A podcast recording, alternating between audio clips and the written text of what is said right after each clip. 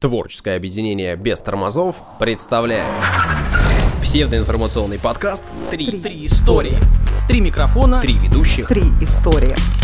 Внимание, прослушивание шоу вызывает привыкание. Слушай подкаст «Три истории». И не говори, что мы не предупреждали. Это разговорно-нарративный, развлекательно-познавательный подкаст «Три истории». Сегодня мы поговорим о том, как римский Корсаков США спасал. О мореплавателе на балконной лодке. И о праздниках, подарках и стереотипах. У микрофонов Данил Антоненков. Дарья Лебедева. И Александра Нищук. Вот так мы начинаем наш подкаст каждый раз, практически без изменений. И каждый раз прокатывает. Да, ну в том Никто смысле, что не выгоняет. Да. он начинается действительно. Ни разу не было сбоев в этом смысле. Впереди три истории, мы, каждый из нас расскажет по одной, вы их послушаете, потом скажете, что классно, напишите свой комментарий, а потом когда-нибудь Данил его прочтет. А пока к историям. Отбивочку, пожалуйста. Итак, история, ребята. Данил, Дарья. М, В этот раз, впрочем, почти как и всегда, у меня будет история с предысторией. мгм. Ну и, конечно же, я буду рассказывать о том, что, в общем-то, было когда-то, но что, как мне кажется, весьма-весьма актуально и сейчас. Если каждый из вас, вы, Данил или вы, Дарья, включите телевизор, включите радиостанции информационные, на вас прямо посыпется поток информации о том, что Россия и Запад находятся в противостоянии, в клинче практически. Не дадим. Сравнивается постоянно военная мощь, экономическая мощь держав. да? Поэтому лучше не включать телевизор. Подсчитывается количество военнослужащих, Мгм. военных баз. Ой, я давно уже не включаю. Ну, если вдруг включите, то там все время, особенно днем, прям без остановки. Ну, с одной стороны, понятно, да, телевидение и радио делают то, что востребовано слушателям и зрителям. Ну вот тут я не соглашусь. с другой Я- стороны, есть еще задача, видимо, какая-то сверху поставленная, Мгм. и они ее отрабатывают. Ну вот, а давай маленькое лирическое отступление. Прям на старте? Да, очень серьезный вопрос. Ну, слушатели любят а, э, лирические отступления. Особенно, когда тебя перебивают, я это знаю. Я не понаслышке. И э, э, вот что первично? Все-таки телевизор задает повестку, да? Или, как нам говорят, а если есть рейтинги, вот то телевизор и показывает. А, Я считаю, все-таки телевизор воспитывает. Это, это средство, естественно, пропаганды, средство воспитания. И люди будут смотреть то, что им будет показывать. А вот э, когда люди начинают, э, ну, руководители каналов показывать всякую там дичь, да, э, ну, я условно говорю, всякие э, ток-шоу, где там люди матерятся, дерутся и скандалят, и говорят, ну как, ну людям это нравится, вот поэтому мы и показываем. Ну, покажите что-нибудь другое интересное. Вопрос, как показывать? Можно чудесным образом снять какой-нибудь документальный фильм, э, какой-то познавательный фильм, и что не оторваться. У них низкие рейтинги, ты понимаешь, а все главы вот именно крупных телевизионных каналов, они как только видят плохие рейтинги, они даже на середине сериала останавливают. Поэтому с этим невозможно. Вот Ну, значит, воспитали такого вот человека. Нет, хорошие документалки показывают даже на центральном канале, да, где очень много пропаганды. Их показывают, но их показывают в 2-3 часа ночи. Поэтому Снимайте больше. Нет, я считаю, что как раз-таки не из-за рейтингов, а вот э, такая цель. Потому что, во-первых, э, плохой продукт легче снять. И, условно, извините, чипсы вкуснее, да, э, и легче купить чипсы, чем приготовить здоровую э, и вкусную еду. Я продолжу. Давай. А что, если я вам скажу, что когда-то, не так уж сильно и давно, в Нью-Йорке могла образоваться наша военно-морская база? это каким образом сочетается? Вот сейчас вам и расскажу. Итак, начну издалека, начну с истории Северной Америки, точнее, с истории Соединенных Штатов. Это важно сейчас. Мы все помним, что когда-то на территории Северной Америки располагались колонии. Было ну, дело, в да. первую очередь, конечно, британские. Не только, но это важно. И, в принципе, до середины 18 века тамошние территории развивались и развивались мирно. Ну, мирно по отношению к метрополиям. Да-да-да, но не мирно по коренному населению. Ну да, да. Ну, это, это понятно, но мы это сейчас выносим за скобки. Однако случилась такая штука, как Семилетняя война. Война с таким названием. 1756-1563 года. И Великобритания в этой войне была участником и вышла из нее победительницей. Однако война была сложной, э, кровопролитной и экономически очень и очень серьезно подорвала мощь державы. И понадобились британцам деньги. Подумали они, подумали, решили, что надо вводить налоги в Северной Америке. И в 1765 году был принят так называемый гербовый акт, по которому все экономические операции в Северной Америке должны были облагаться сбором. А в 67 году они еще решили установить ряд косвенных налогов. Понятно, что когда ты жил, жил без налогов, а потом вдруг тебе решили налоги на голову свалиться, тебе это не очень нравится. К тому же Великобритания в этот момент решила, что нужно упорядочить жизнь в этой самой Северной Америке. И ввели закон у себя о том, что они могут любые законы, любые порядки наводить в Северной Америке. Потому что это их колония, и они имеют право. И они узаконили это право законодательным актом. Американцам, понятно, это не понравилось, они начали возмущаться всяко разно. Британцы на это начали ограничивать свободы. Ну, это не заразно. Свободу слова и свободу печати. Так. Привет, да, известной группе. В итоге началось противостояние такое вялотекущее между зарождающейся американской нацией и британцами. Однако в 1775 году Британия объявила, что североамериканские колонии находятся в состоянии мятежа, Мгм. и что они имеют право этот самый мятеж подавлять, в принципе, любыми доступными средствами. Любыми доступными средствами, значит, в том числе и военными. Они начали проводить военные операции, ну, а американцы, будем их называть уже на тот момент так, ответили силой. И 19 апреля 1775 года началась война за независимость. Мгм. Военное противостояние. Ну, в общем, они мы все слышали, мы все знаем. Да, есть... э, Не надо было налоги поднимать и Ну, вводить. Мне кажется, это прям вот э, каждая история начинается с поднятия налогов. Да, пересказывать вообще события войны за независимость я вам не буду. Это отдельная тема. Может быть, когда-нибудь об этом поговорим. Да ладно, уложимся в 20 минут, давай. Но э, важно для моей истории сказать, что в результате войны Северные Штаты отменили у себя рабство, а Южные Штаты рабство сохранили. При этом на рубеже 18 и 19 веков э, плантаторы юга э, перестроили свое хозяйство, начали выращивать вместо сахарного тростника хлопок. И, в общем, дела у них пошли в гору, и они хотели расширяться, хотели захватывать все новые и новые территории, хотели, чтобы рабы на них работали все больше и больше. Северяне, которые были в экономическом плане вполне состоятельными, наоборот, этому противостояли. И таким образом в 20 году, 1820, свободные и рабовладельческие штаты схлестнулись между собой. Сначала, но потом достигли договоренности о том, что к северу от 36 градусов 30 минут северной широты не будет использоваться рабовладельческий труд. Мгм. И, в принципе, договоренность э, была сложной, э, стороны были непримиримы, но, коли уж договорились, начали эту договоренность соблюдать. 20 лет все было неплохо. Однако потом случилась война с э, Мексикой. Мгм. И в результате этой войны к США присоединились некоторые новые штаты. Мгм. И вроде бы этот закон как бы не касался тех штатов, которых не было на тот момент. Ну, соответственно, возникли новые споры, новое противостояние. В 1854 году южане решили узаконить рабство в Канзасе и Небраске. А эти штаты вообще-то были севернее этой самой полосы. Ну, начались опять разборки, и в итоге это все привело к чему? К тому, что, во-первых, появилась республиканская партия США, и ребята в этой самой республиканской партии были достаточно радикальные и высказывались о том, что рабство отменить нужно вообще везде. Ну, а во-вторых, э, к тому, что в 1860 году лидера этой самой республиканской партии Авраама Линкольна избрали президентом. А он был одним из тех, кто прямо говорил, рабство отменить скорее, быстрее, э, оно нам не надо.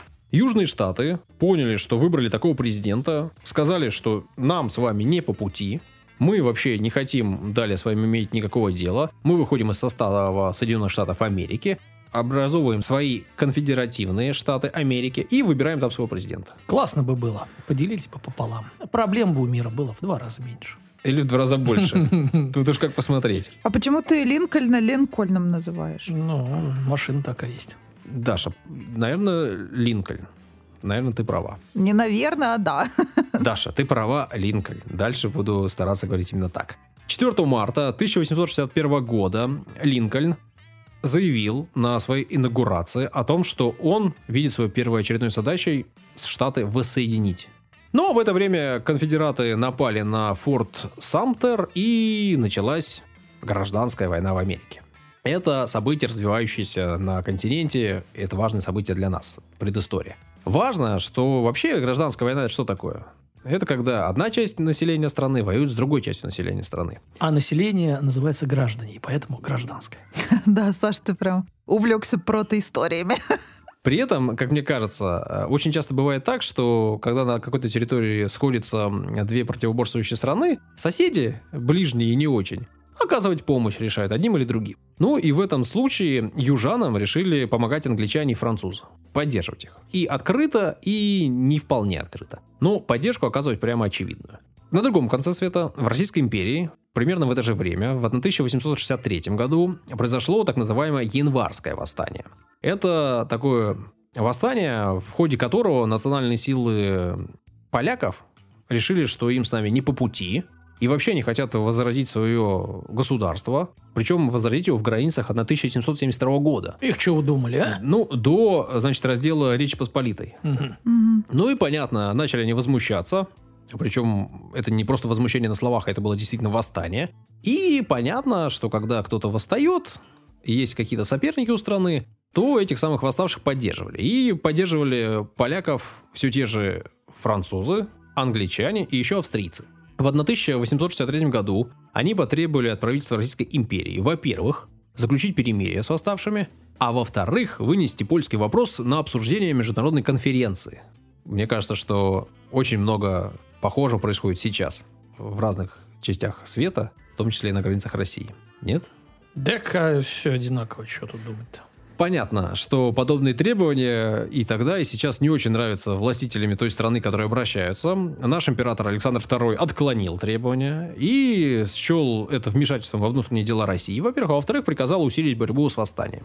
Это, особенно с учетом того, что не так давно прошла Крымская война, и, в общем, в этой войне, мягко говоря, мы не победили. Интересные ты формулировки выбираешь. Патриотичные, я бы сказал. Так. Ну, ты же понимаешь, что бывают разные окончания войн, да? Можно, страна может капитулировать, да, и ее столица может быть захвачена. А может быть подписан мирный договор, по которому что-то там куда-то там кому-то переходит.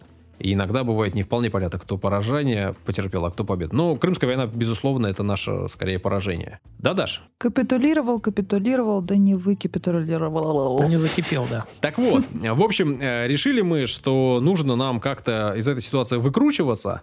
Ну и э, зародилась идея в недрах нашего э, военного, военно-морского даже управления.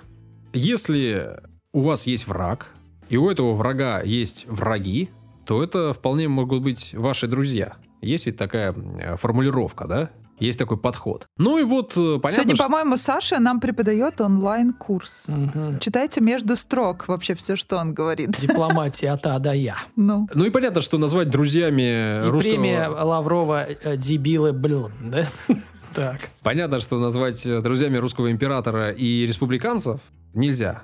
Ну, слишком разные подходы к многим вопросам, в том числе э, к рабству или там... Это точно. Крепостным, У нас там да. рабство только два года назад, да, отменили? В 61-м, по-моему. Вот. И, соответственно, вообще много-много всякого разного. Но экономически между Россией и Америкой тогда все было неплохо. В том числе мы у них там заказывали некоторые суда, в том числе и военные. И подумали наши подумали и решили, что почему бы нам не отправить куда-нибудь в сторону Америки несколько своих боевых судов. А лучше даже не несколько, а прямо нормальную такую группировку.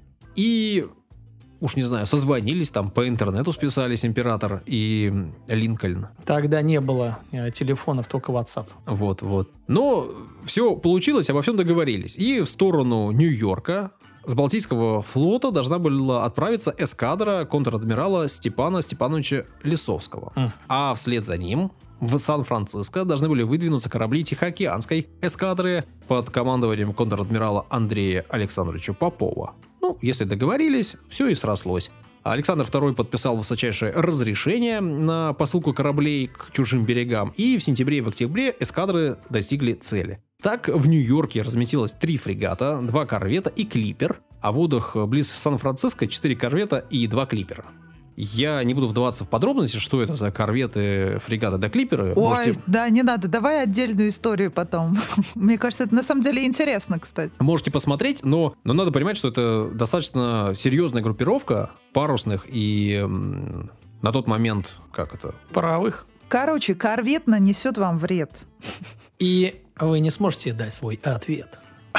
Точно, короче, так и есть, да. Надо понимать, что мы туда отправили корабли, в том числе для того, чтобы в случае, если у нас начнется война с Францией и Англией, мы могли их э, суда торговые топить и не давать им нормально работать, нормальную торговлю осуществлять. Ну и наши ребята отправились к берегам США вполне себе выполнять боевые задачи. Так, например, контр-адмирал Попов, да, который я сказал, который пришел с эскадрой в Сан-Франциско, отдал следующий приказ. В случае появления в порту какого-либо корсара, снаряженного возмутившимися штатами, старший из присутствующих в порту командиров делает сигнал прочим судам приготовиться к бою и развести пары.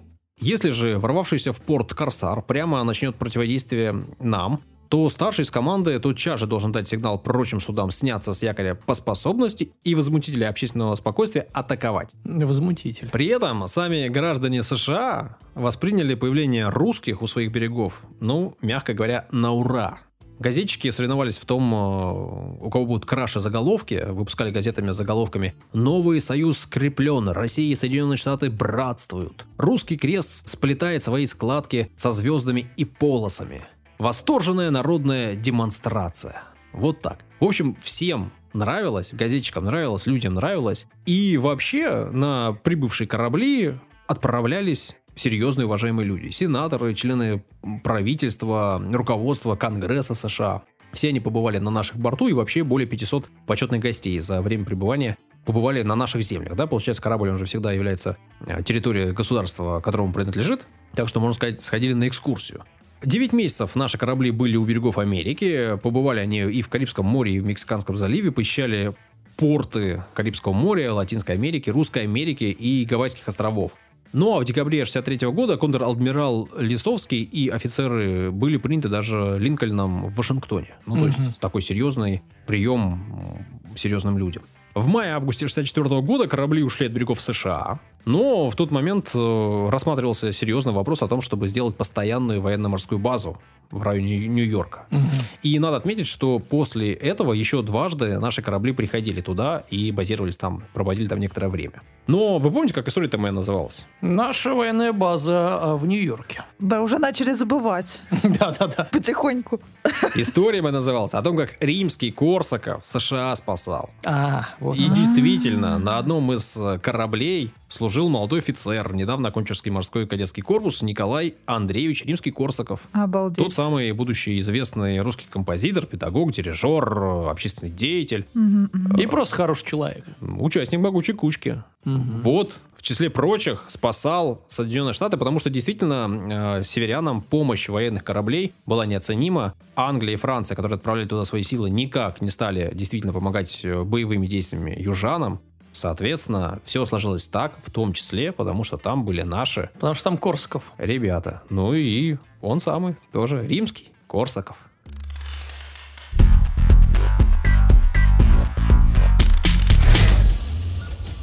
Рубрика «Комментарий». Да, моя любимая рубрика. Рубрика, приземляющая всех, да.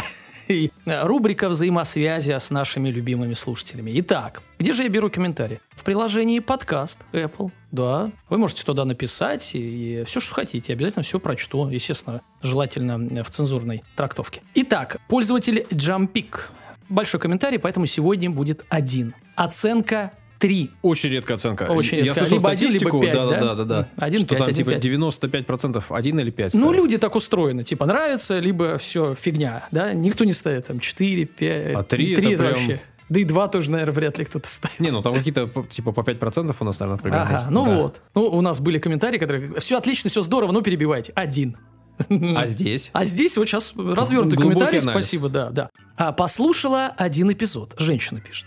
И то не до конца. Несколько раз порывалась выключить и в итоге сделала это после странного сексистского комментария Данила, который рассуждал про то, что ну как же мужчинам могут нравиться низкие голоса у женщин. Да, было такое. Я недоумевал, почему это мужчинам должны нравиться мужские голоса, да, потому что мы привыкли, что низкий голос это мужской голос. Это, это ты привык, Да, давай, да, давай. это хорошо. Извините, продолжаю, продолжает э, слушательница. А я думал, ты решил извиниться. Извини, ну ты чего, э, не мой стиль. Извините, вы из какой пещеры вылезли? Это ко мне. Ага. И почему сегодня считается нормальным на всеуслышание таким странным образом высказывать свое довольно однобокое мнение? Интересным и смешным подкаст можно сделать более приятными способами. Темы у вас интересные. Я за 40 минут узнала много нового. Видно, что неплохо работаете с источниками, но подача сильно хромает. Ведущие постоянно перебивают друг друга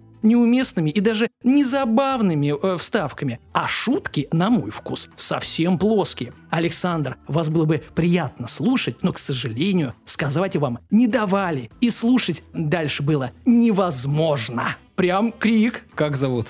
Э, так, Джампик, по-моему. Джампик. Да. А, Если вдруг вы вернулись к нам, то спасибо за теплые слова. Я с вами полностью согласен. Перебивают. Неуместный Так, комментарий так, про так. низкие Даня, тебе не кажется, голоса. что это Саша написал? А, комментарий? Саша Джампик. Джамшут Саша, не Джампик. Ну, я поддерживаю плоские шуточки. Красивые женские низкие голоса – это так же прекрасно, как и высокие красивые женские голоса. В общем, э, мне э, комментарий понравился. Пишите, пишите, еще раз пишите.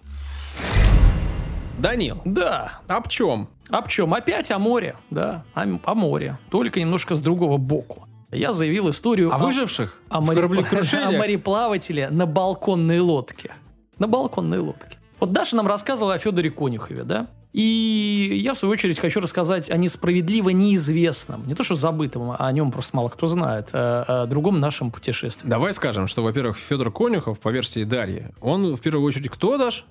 Художник, А потом уже, ну хорошо, я не о художнике. да, так. писатель. Так он сам так. Тогда никакого отношения к Федору Конюхову моя история не имеет. Я расскажу о Евгении Александровиче Гвоздеве. Вот. Он при ограниченном количестве денег, э, соответственно, небогатом опыте яхтсмена, без э, всяких э, информационных шумов, крутых спонсоров, совершил несколько кругосветных путешествий и непростых. А он не Гвоздев? Он Гвоздев? Гвоздев, да, Гвоздев. Э, Именно Гвоздев.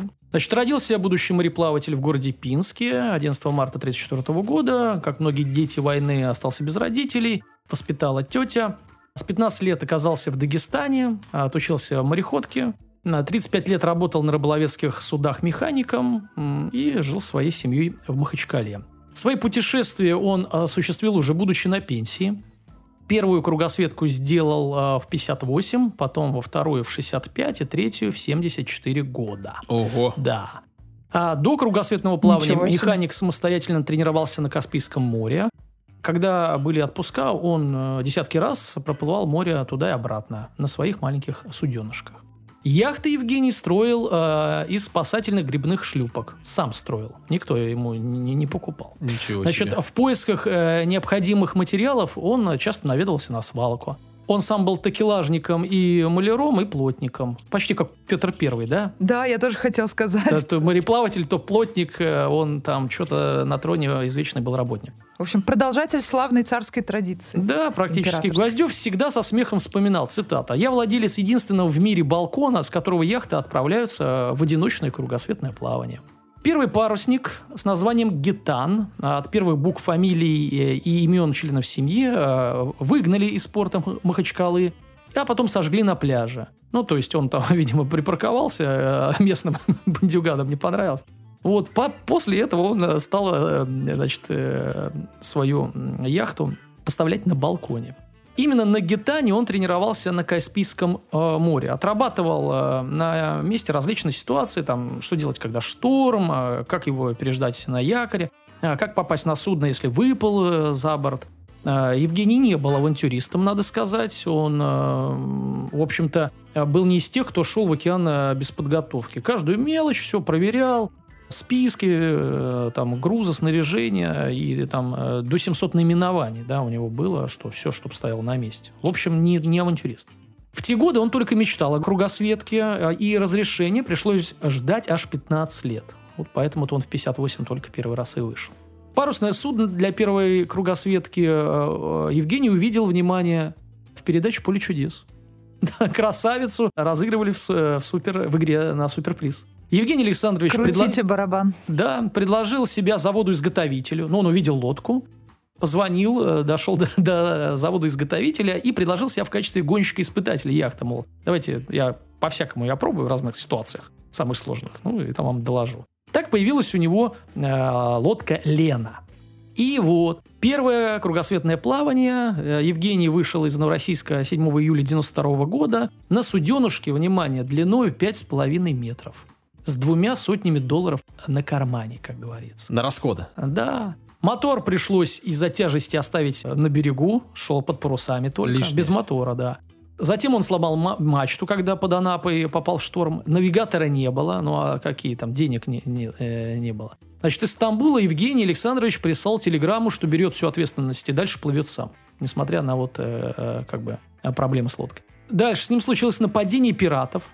Ему пришлось э, трехмесячный запас еды э, растянуть на 8 месяцев. И э, в итоге вот это непростое путешествие кругосветное первое завершилось в 96 году после 4 лет и двух недель. Кругосветка, внимание, стала первым в истории человечества кругосветным одиночным путешествием на яхте класса микро. Ну, мы помним, да, 5,5 метров. э, Которое удалось завершить благополучно. Встретившие его дома друзья были поражены, э, потому что мореплаватель выглядел лучше, чем перед началом путешествия. А, Отдохнул. Отдох, подза- подзагорел немножко. Пообщался с людьми приятными. Значит, а, Или, наоборот, чуть меньше общался с неприятными. тоже верно. да. А, Яхту в итоге Лену он сдал назад владельцам. Ну, вот это свинство. Могли бы и не, да, не забирать. Значит, ну а там дальше снова пенсия, диван, телевизор, новости политические, сериалы, футбол, что там еще. И все быстро ему надоело. И Евгений решил отправиться опять в следующее плавание. На этот раз ему уже предложили, зная да, его, э, роскошную 7-метровую канадскую яхту. Но стартовать нужно было в Канаде и плыть под флагом Канады. Но Гвоздев, наш патриот, э, отказался. А что, ты там еще сказали, там и двигатели будет, но он говорит, да мне зачем с двигателем? Какой двигатель? Вы что, у вас есть что-нибудь на веслах? Отказался, потому что хотел под российским флагом. В Дагестане нашлись спонсоры. Им стал глава администрации Махачкалы Саид Амиров. Ну, такой спонсор, потому что он не яхту купил, а, видимо, как-то спонсировал. Э, Потому что Гвоздев в итоге мастерил э, яхту на балконе у себя. Назвал ее Саид. Длина яхты, внимание, 3,7. То есть 3 метра. Еще короче. Полтора раза. Ширина А как же можно на балконе-то? Это же неудобно. ну, есть фотографии по гугле, действительно на балконе я нашел. Значит, в общем, длина Обалдеть. яхты 3 метра 70 сантиметров, ширина метр 46 сантиметров. Ее Это спустили с балкона. Яхта, да это лодка. Ну, микро. Яхта микро. Ну, почему все-таки Надо. парус-то есть? Ага, нано-сим, нано-лодка. Значит, ее спустили с балкона, и 17 мая 99 уже года мореплаватель отправился во вторую кругосветку. А Она продлилась 4 года также. В Гибралтаре, э, городе, яхтсмены-англичане, ну, познакомился, видимо, там, как бы пополнял припасы, э, подарили ему GPS-навигатор. Он, он по ветру, видимо, шел, там по звездам. Яхта «Саид» стала самой миниатюрной суден, когда-либо переплывавших э, через э, пролив между Южной Америкой э, и Огненной землей. Вот. Ну, еще бы, я не думаю, что меньше кто-то сделает. 3,7, да? Питание было рассчитано на 1 доллар в день. Как вспоминает а, Евгений Александрович, денег у меня не было, продуктов не было, но ведь и у всех пенсионеров тоже были условия не сахар. Это ж не хуже, чем дома. После второй кругосветки, э, когда уже э, путешественнику стукнуло 74 года, ну, мы помним, да, 65 второе путешествие, 4 года длилось, значит, он приплыл, когда ему было 69, тоже побыл 5 лет, надоело и стал задумываться снова о том, чтобы засобираться в море. Внучка Ирина рассказывает.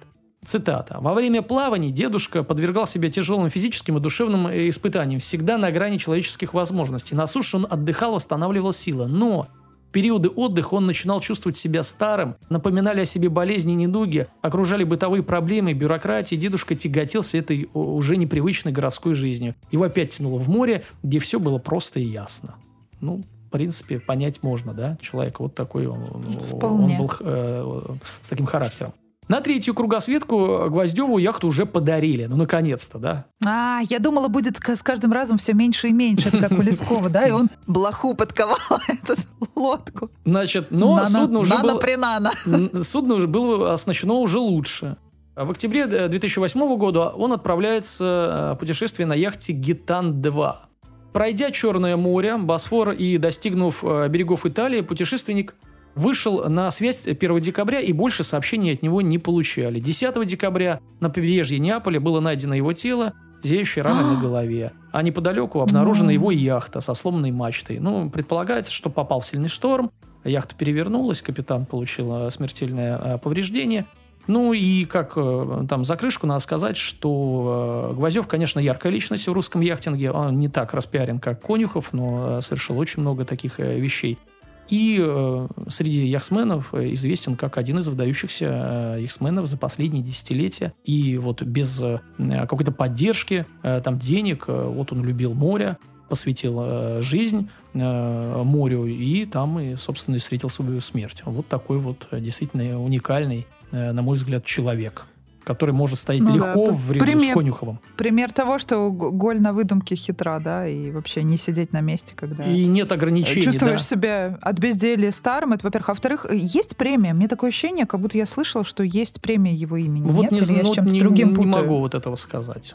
Не видел, да, такой? Ну, э, конкретно о путешествиях, о нем э, искал информацию, он не наткнулся. Если бы наткнулся, Мгм. При этом, наверное, если бы его спросили, как вы хотите уйти, наверное, это один из тех вариантов, который он бы мог себе Ну пожелать. Да, я человек, тоже в да. этом убеждена. любил море. Так что помните, не э, Конюховым единым.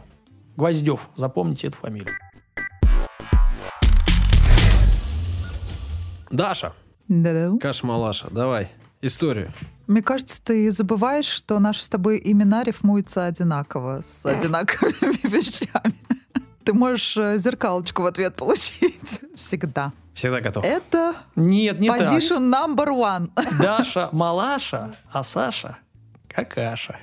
Ура! Так, Вырезай. про что я там собиралась вам рассказать?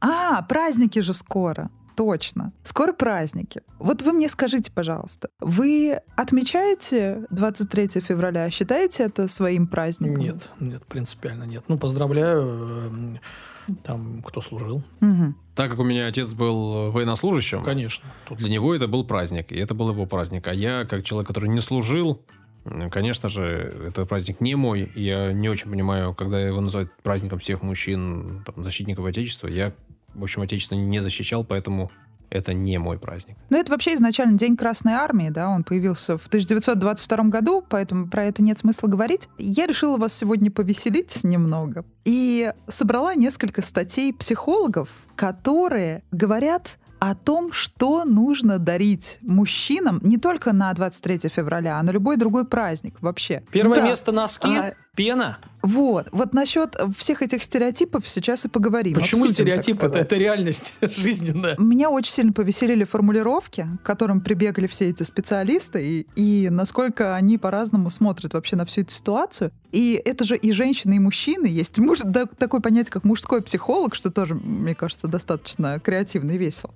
В общем, в прошлом году статья за 2021 год. Заголовок «Психолог раскрыл секрет удачного подарка мужчине на 23 февраля». БМВ? В этой статье говорится о том, что мужчинам часто дарят одеколон, крем для бритья или носки. Но, оказывается, эти подарки никого не радуют.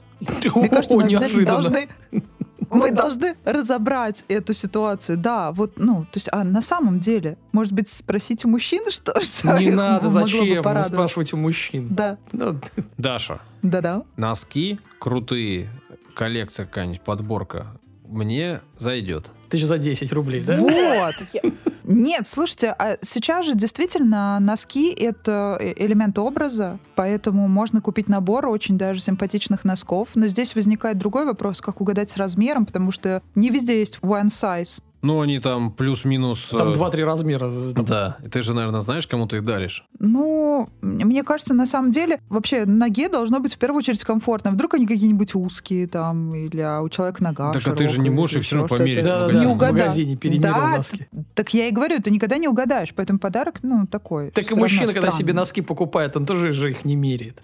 Ну, так это он Даша, ответственность на себя Даша. берет, правильно? Даш, мужчинам любые носки подойдут. Вообще не парься. Даня, хоть раз было такое, что тебе не подошли носки? Да Я, не, я же не для себя совет спрашиваю, для наших слушателей. Ну, вот я тебе сообщаю, и тебе, и всем слушателям. Носки отличный вариант для меня. Любой размер. Значит, слушайте, а о чем предупреждает нас психолог? У праздника 23 февраля есть свои традиции, в числе которых воспринимать мужчину исключительно как защитника, как такого брутального человека. Эта характеристика остается, но сейчас есть и другие признаки мужественности. Это чувствительность, способность прислушиваться к себе, А, слышать белое это черное, другого. черное белое. Слыхали, да. И принципиально, это все психолог говорит, и принципиально важно, чтобы подарок соответствовал характеру мужчины. То есть на 23 февраля надо прям изголиться так, чтобы прям в характер попасть. Потому что если он человек чувствительный, умеющий заботиться, а ему дарят, например, нож, это может быть воспринято как критика.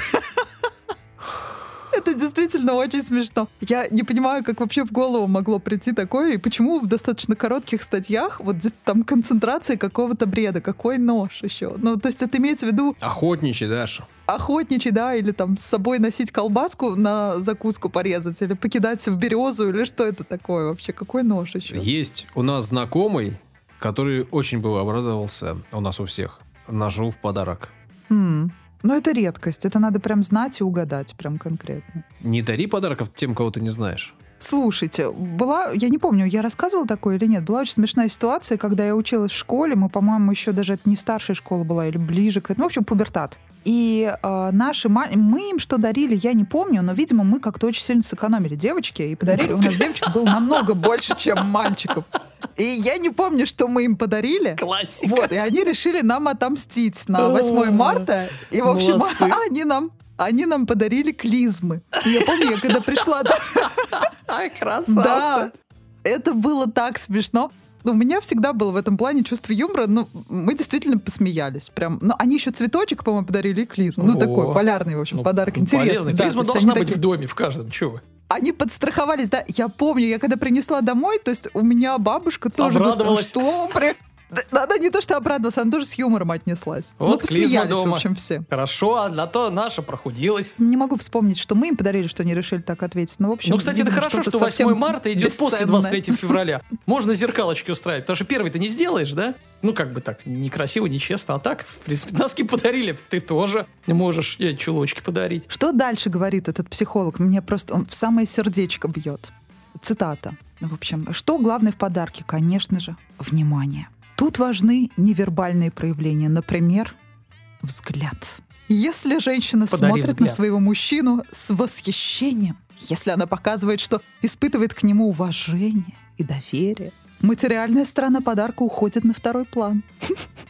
Слушайте, Да, а это действительно психолог не объясняет, работает ли это в обратную сторону? Ну, например, подарил я, э, значит, что-нибудь э, из желудей, какую-нибудь поделку девушке, э, ну, взгляд с уважением, э, с любовью. Работает или он говорит это только про мужчин? Удивительно, Дань, но этот психолог мужчина. Да-да-да, я, я он удивляю. какой- Нет, вот возникает вопрос, мужчина ли он?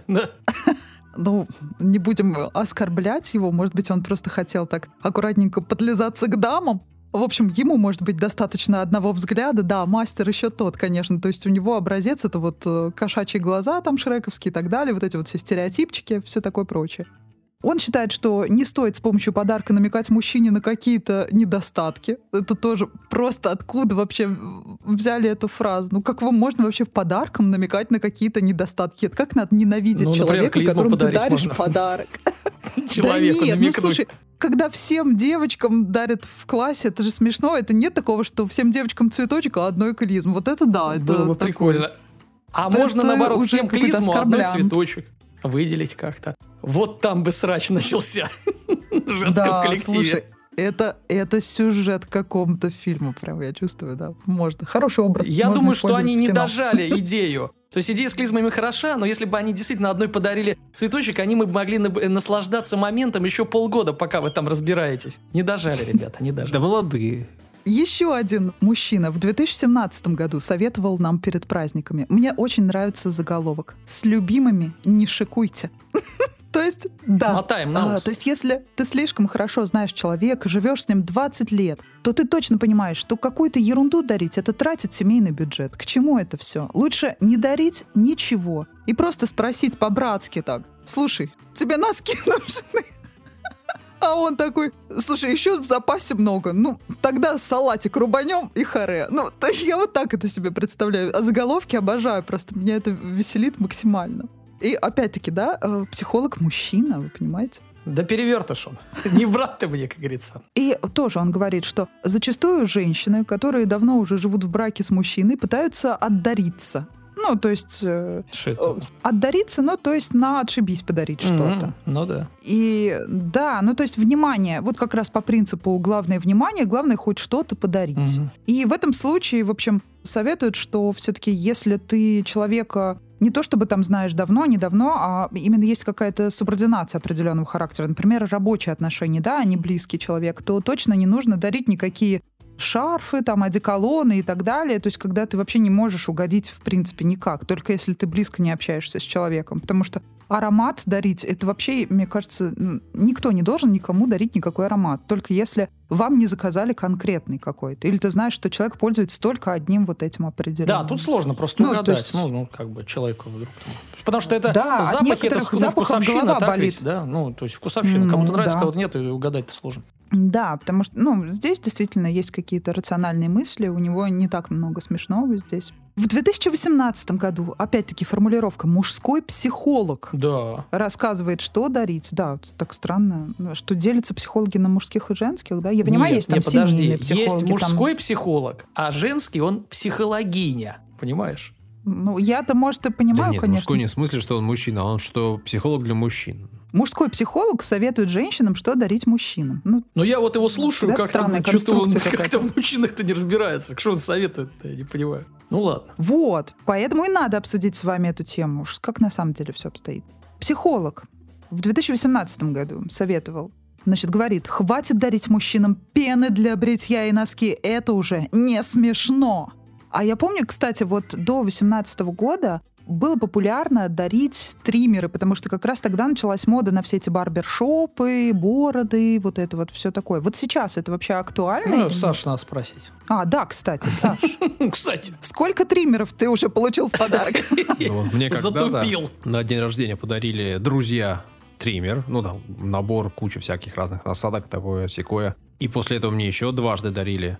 И я ни разу не покупал, мне их всегда только дарили, и дарили вовремя, и это прям крутой подарок для меня. Так а ты ими всеми пользуешься? Да, да, но они, они затачиваются, портятся, ломаются там за несколько лет, даже хорошие. Хороший подарок, если мужчина, да. А я сам себе подарил. Пользуюсь нормально. Вот я тоже в последнее время сама себе подарки дарю. Прошу мне в подарок давать деньги, я сама как-то распределю их правильно в своей жизни. Мне так не нравится. Круто получать подарок. Ну, нет, круто, действительно, Если да. Но это когда... с душой. А я вообще не понимаю подарки, кроме как на день рождения. Ну, реально не понимаю. Ну, э, то есть день рождения, да. Даже на Новый год не очень понимаю подарки. Ну, на Новый год еще как-то... Ну, это просто общее про- э, настроение праздника, все друг другу дарят. Вот в этом плане. Ну, ладно, окей, еще можно принять эту традицию. Но остальное-то... Ну, блин, почему? Вот есть день рождения у человека, действительно, вот у него одного в твоем окружении, большом, у одного. Ты, то есть ты одного человека знаешь, вот у него сегодня праздник. А тут у каждого второго праздник, тут мужчина, у каждого второго тут женщина, у каждого... Странно все это. Нет, вот я раньше очень любила дарить подарки. Всегда любила. Но потом я поняла, что я что-то всех так задариваю, а меня никто не задаривает особенно. Это классика. Но мои подарки с удовольствием принимают, все радуются. Потом думаю, зачем? Зачем? Да, и прекратила. В общем, прервала эту акцию. Бесполезную. Невиданная щедрость. Ну, Аттракцион. Да. Везде мне крылья-то пообломали, да? Такая я уже матерая дамочка. Да, да, жалко тебя, жалко. Не надо меня жалеть, извольте. Изволю. Так вот, этот а, товарищ психолог мужской говорит, женщины, запомните как дважды два. Подарок для мужчины должен быть приятным и полезным. И, безусловно, те же носки – вещь нужная. И без пены никуда. Но приятными такие презенты не назовешь, даже с натяжкой. Ну, натяжка, помню, носки, когда- хорошо, да. Когда-то я работала э, в офисе, как и многие, я думаю, жители нашего государства не избежали некоторых периодов таких подобных в своей жизни. И, в общем, там всегда все на эти праздники происходит а, а, одинаково, каждый год одинаково. Закупают э, для женщин, мужчины вот эти жухлые непонятные букетики, которые из какого-то грузовика как будто вывалили, и только тем девушкам, с которыми более-менее какие-то особые отношения, более теплые, купают цветы посвежее. Вот. Особые отношения в Не офисе. знаю, не повезло тебе. Я такого не видел разделения. Да ладно, Всем всем. жухлые дарили. Нет, ну, бывало всякое. Но в основном все время одни и те же в одной и той же вот этой пленке. Всем какие-то цветы, которые непонятно сколько лежали. А женщины еще хуже мужчинам дарят. Какие-то шампуни, вот просто на отшибись тоже. И даже не смотрят, ну, то есть один раз был смешной случай, подарили шампунь, и там не хватило простого шампуня, и а, только, ну, от- остался от перхоти.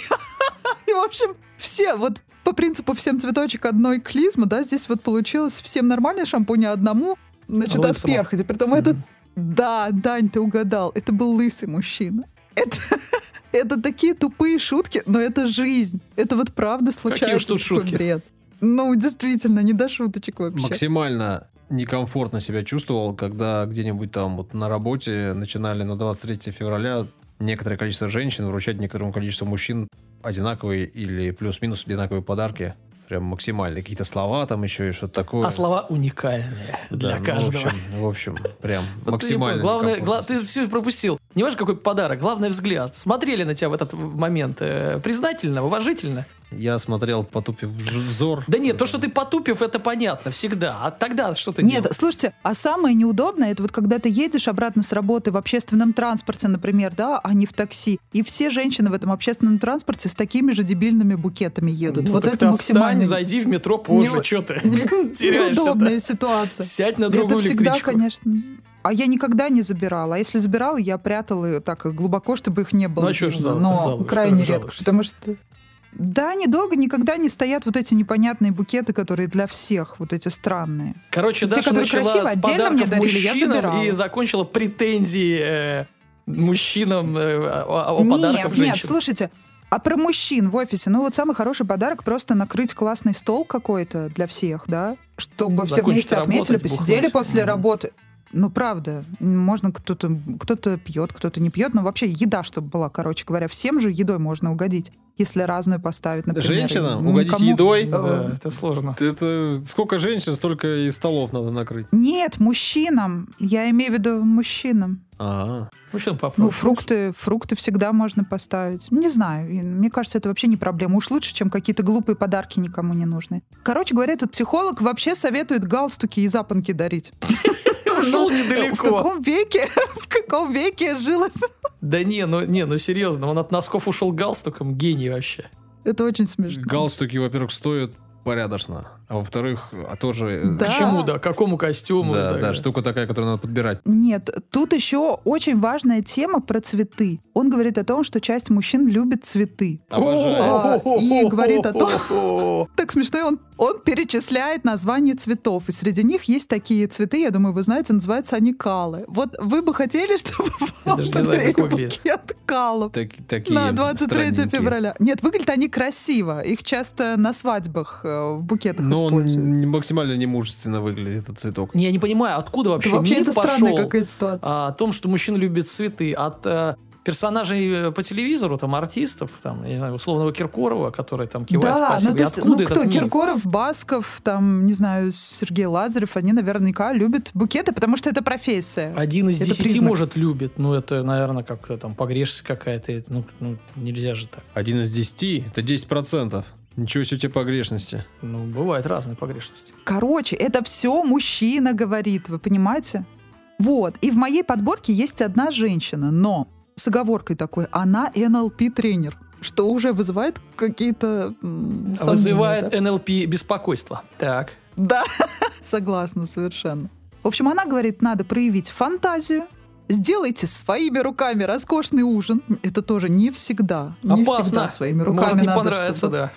Да. Человек отравиться да, может. Это действительно. А она тоже такая жертва стереотипов. Пишет, мужчины обожают, когда женщина умеет вкусно накормить. Ключевой ощущение, что эти момент статьи- умеет. Умеет, да. Да, да, да. Зачем пишут эти статьи? Кто-то ими пользуется? Это вот только Ну, вот посмеяться, ты вот правда. взять. пользуешься, мы Вот, да. посмеялись. Первый раз в жизни. Вот, и она говорит, что можно сделать фотоколлаж. Вы представляете? Фотоколлаж. Подарок моей Из мечты шишек, просто. из желудей. Да, она говорит о том, что мужчины эгоистичны, и на свой праздник они хотят внимания к себе, а не к вам. Странно, да? Ну, Вот типа, подлецы какие. вам, На свой женщины. праздник хотят Да. не к вам внимания. Эгоисты. Вы Абсолютные сволочь. А Мне когда-то дарили фотоколлаж. Не помню, на какой праздник, скорее всего, на день рождения. И уже не помнишь, кто, да? Ты Нет. уже не дружишь с ним. Помню, помню, кто, и у меня этот фотоколлаж долго-долго висел в рамочке э, на стеночке. В туалете? В коридоре, В коридоре. да. Очень крутой фотоколлаж. Ты коллаж. Вот. К- В общем, цитата гениальная, которой я завершу э, свою историю сегодняшнюю, от НЛП-тренера. Не забывайте про сюрприз. Даже если вы что-то такое нереально классное приготовили, и вам не терпится с ним поделиться и похвастать, отложите этот момент до самого праздника. Когда будете отдавать, можно даже ничего не говорить. И делать это молча. И просто смотреть ему в глаза. Таким образом, вы заденете его за самое живое. Блин, какой гениальный человек. Ну-ка, срочно надо подписаться. Кстати, про фотоколлаж я что-то вспомнил историю. А, Мы дарили ну, близкой подруге, родственнице, короче, еще в студенческие времена, вам на 20 лет. Плакат, реально все там сделали, коллаж. А плакат сделали в виде, ну, знаешь, это концертного плаката. Тогда был концерт в Басково, и он назывался «А мне 25». А подруге было 20 лет. И мы сделали ну, под концерт, типа, и «А мне 20». Ну, вот в этом плане, ну, это же больше прикол. Но нет, если аккуратно, красиво там все сделано, то да, это смешно. И ни к чему не обязывает, да, просто посмеяться вместе и все. Короче, к какому выводу мы пришли? Приходим к выводу, ничего не дарим никому. Поздравить можно, сказать, а можно не поздравлять.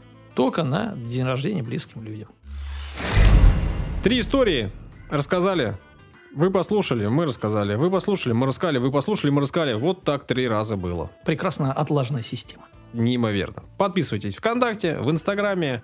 На Патреоне есть страница, там можно нам денег закинуть, если хотите. Не хотите, не закидывайте. Мы пока все равно продолжим. Не знаю, как долго, но пока продолжим. В Телеграме. Комментарии, Телеграме, да. комментарии. Комментарии, да, комментарии. Пишите, Данил будет их читать, мы будем их обсуждать. Вам будет приятно или стыдно, Мгм. кто знает. А пока все. Пока, пока. Ты что, Нагиева, что ли, косплеишь? До свидания. Всего хорошего.